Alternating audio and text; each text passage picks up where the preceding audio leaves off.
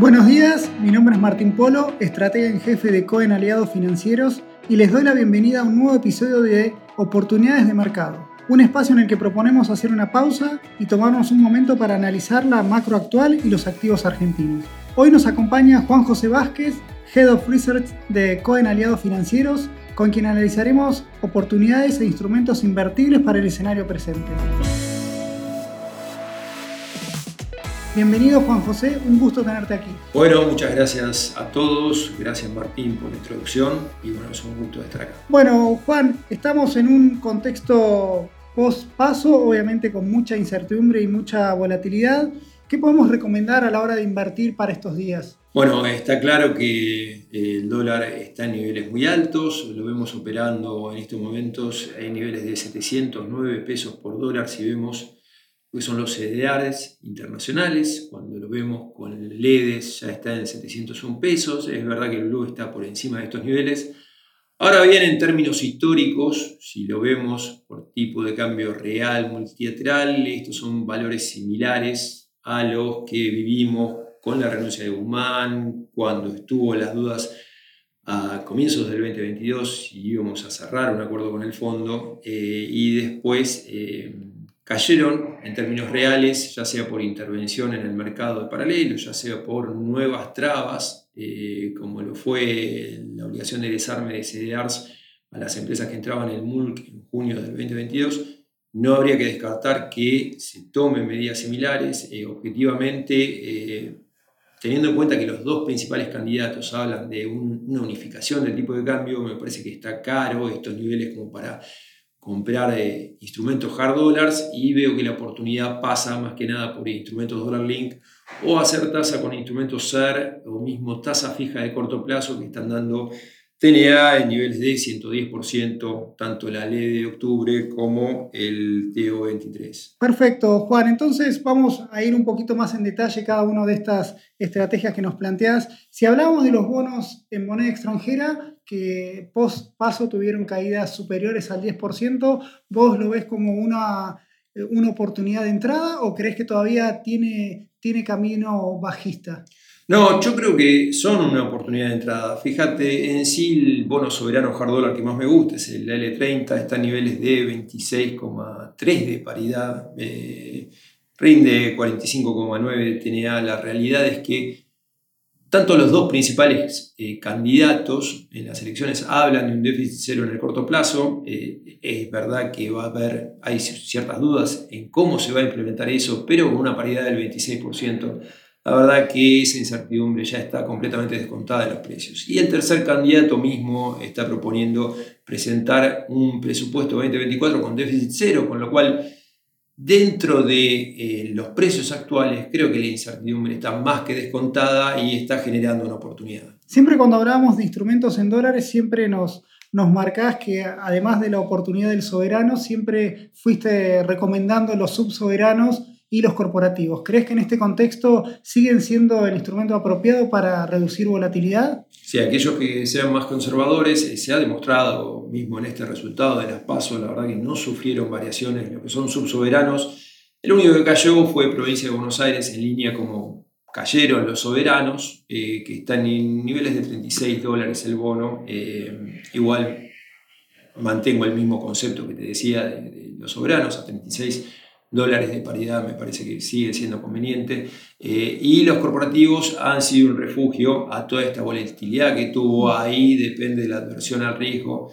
Pero como te repetía, si es que tengo cash nuevo para invertir, hoy miraría más que nada instrumentos o SER o tasa fija o mismo dólar link. Fíjate haciendo un simple ejercicio con el TV24, teniendo en cuenta el desarme que hubo de los eh, fondos comunes de inversión Dollar Link estos días post-shock de evaluatorio, está generando una oportunidad, el TV24 está rendiendo 3%, y si hacemos una similitud de cuánto debería rendir el AL30, suponiendo que vamos a una convergencia de brecha cero, ya para el 30 de abril del 2024, que es cuando vence este bono, ahí tenemos una ganancia de casi 110% que para que lo imite el AL30 tiene que estar rindiendo 17,5%, lo cual me parece un escenario muy poco probable. con lo cual eh, está dando un potencial de muy buen precio de ingreso, porque está a 0,47 centavos de dólar cuando consideramos el dólar cable, con los dos principales candidatos hablando de la convergencia cambiaria rápida, y es una oportunidad que está dando básicamente por el desarme de los fondos comunes de inversión. Y en esa oportunidad está bien, está el TB24, pero también teníamos un competidor siempre que fue el, eh, el dual de febrero. ¿Crees que ese sigue siendo oportunidad o entre cuál de los dos te inclinas? Sí, el 2 de febrero también, mira, justo está operando con una TIR levemente positiva, 1,6. Eh, sí, es una buena oportunidad también. Eh, por precio no es muy distinto a, lo que da. Sí, son dos, dos, oportunidades muy, muy claras. Rinde un poco más el, el TB24, pero bueno, eh, son dos opciones que, hay en la mesa. O sea, para un, un perfil de, de 6 de 6 a 8 meses, ¿crees que los, los, ajustables por tipo de cambio son los más recomendables? Y si nos vamos un poquito más largos, ¿crees que los SER brillan, eh, son más atractivos que los Dollar Link o todavía no? Mirá, eh, tendríamos que marcar tres plazos. En el inmediato plazo, si el dólar va a estar eh, congelado, el dólar oficial a 350, que es lo que viene diciendo el gobierno, es verdad que los dólar link no van a tener el carry que te pueden dar los instrumentos de tasa fija o los ser muy cortos. La LECER, por ejemplo, la X23N3 está con eh, una TNA de 120. Es verdad que rinde negativo, pero si consideras que la inflación va a ser eh, del 12% en agosto y septiembre, eh, es un buen instrumento. Ahora bien, el dólar link se plantea para aquellos que están en la disyuntiva de estar en hard dollar o estar en un instrumento que le dé cobertura cambiaria. Eh, ahí me parece que son muy competitivos en ese sentido, más allá de que en el corto plazo pueden tener ese factor.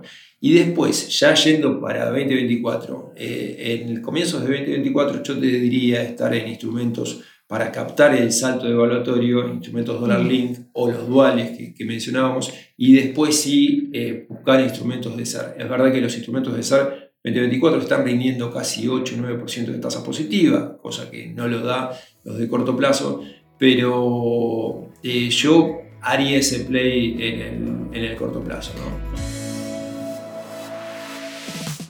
Salimos de un poquito de los bonos y vamos a una de las tus especialidades, entre tantas, las acciones. En el Merval este año un fuerte rally preelectoral, vino las PASO tuvo un ajustecito, pero todavía sigue en niveles muy altos, a casi 800 dólares en lo que cerró ayer. ¿Cómo lo ves? ¿Qué dinámica ves? Siempre militaste un poco, no tanto el Marval, sino ser más selectivo. ¿Cambió, ¿Cambió algo tu view en ese sentido? No, no, no, reitero, hay que ser selectivo. Eh, la verdad que no, no son precios que eh, ameriten, bueno, en lo particular, eh, comprar como un agregado. Nunca me gustó comprar como un agregado, me gustan las historias de cada empresa eh, y me gusta obviamente eh, darle las recomendaciones pero enfocadas en el largo plazo. Es verdad que en el corto plazo, lo que veníamos diciendo, este shock terminó favoreciendo en términos relativos mucho más a las empresas transables, vemos que IPF está prácticamente en los niveles similares a, los prepaso, eh, bueno, vemos Vista también y varias energéticas. Puntualmente el salto del dólar cable eh, lo que hizo fue dejar en términos relativos muy baratos a eh, sectores no transables que me están llamando mucho la atención. Uno es Bolsas y Mercados, BIMA, la verdad que presentó un balance excelente, dado el aumento de operatoria que se está dando básicamente por lo que está pasando con la incertidumbre y la volatilidad cambiaria. Eh, hoy está cotizando, para que se den una idea, a 470 millones de dólares de market cap, tiene activos financieros por 250 millones de dólares, que son prácticamente todos treasuries, y el EBITDA de este año va a, ser, eh, va a estar en niveles de 90 millones de dólares, con lo cual el neto del cash estás pagando dos eh, veces y medio valor empresa EBITDA, me parece razonable. Y bueno, ICBH es una empresa que valía pre-balance, perdón, pre-paso, estaba en niveles de 580 millones de dólares, ahora está a 482 millones de dólares. Como dividend play es excelente, fíjense que pago dólares cable promedio de 55 millones de dólares año los últimos tres años, es como para tener en cuenta pensando ya en un cambio electoral. Eh, teniendo en cuenta que también el spread que cotiza contra el valor teórico, que es el 40% del market cap de Telecom, es de casi el 88%, con lo cual hay un resguardo grande ahí y me parece que son oportunidades que se dieron puntualmente esta semana con la suba del dólar cable. Y las empresas de servicios públicos, considerando el próximo, que seguramente, bueno, este año ya estamos teniendo muchos ajustes de tarifas, probablemente esto continúe el año que viene, más ahora con eh, la devaluación, obviamente las tarifas obviamente quedan otra vez retrasadas, me imagino. Eh, ¿Crees que ya sigue habiendo oportunidades en las de servicios públicos y dentro de esas cuáles te gustan? Sí, eh, hay oportunidades en el sentido que, bueno, esperaríamos que haya dentro de todo una caída de riesgo país, no sé cuándo se va a materializar, pero sí es verdad, uno escucha los discursos de los dos principales candidatos, hablan fuertemente de achicar el déficit, con lo cual debería caer riesgo país, obviamente vamos a ver cómo se logra esto, pero me parece, yo me siento más cómodo en lo que es servicios públicos con las generadoras eléctricas, tanto Central Puerto como Pampa. Pampa, la verdad que está cotizando a unos ratios un poquito más elevados. Central Puerto, para que te des una idea, vale 1.050 millones de dólares, el Evita va a ser 350 millones de dólares.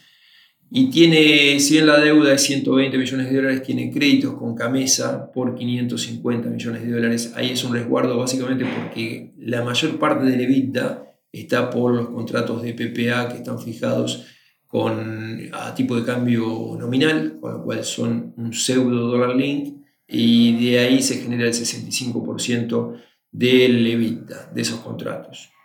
Con lo cual me quedaría lo que es servicios públicos, básicamente con generadoras. Muchísimas gracias Juan por tu tiempo, un gusto tenerte aquí y gracias por participar en Oportunidades de Mercado. Gracias Martín y bueno, hasta pronto. Aquellos que quieran profundizar sobre este y otros temas pueden visitar nuestra plataforma de contenidos perspectivas.coen.com.ar, donde los estrategas de Coen Aliados Financieros analizamos la macroeconomía y los mercados.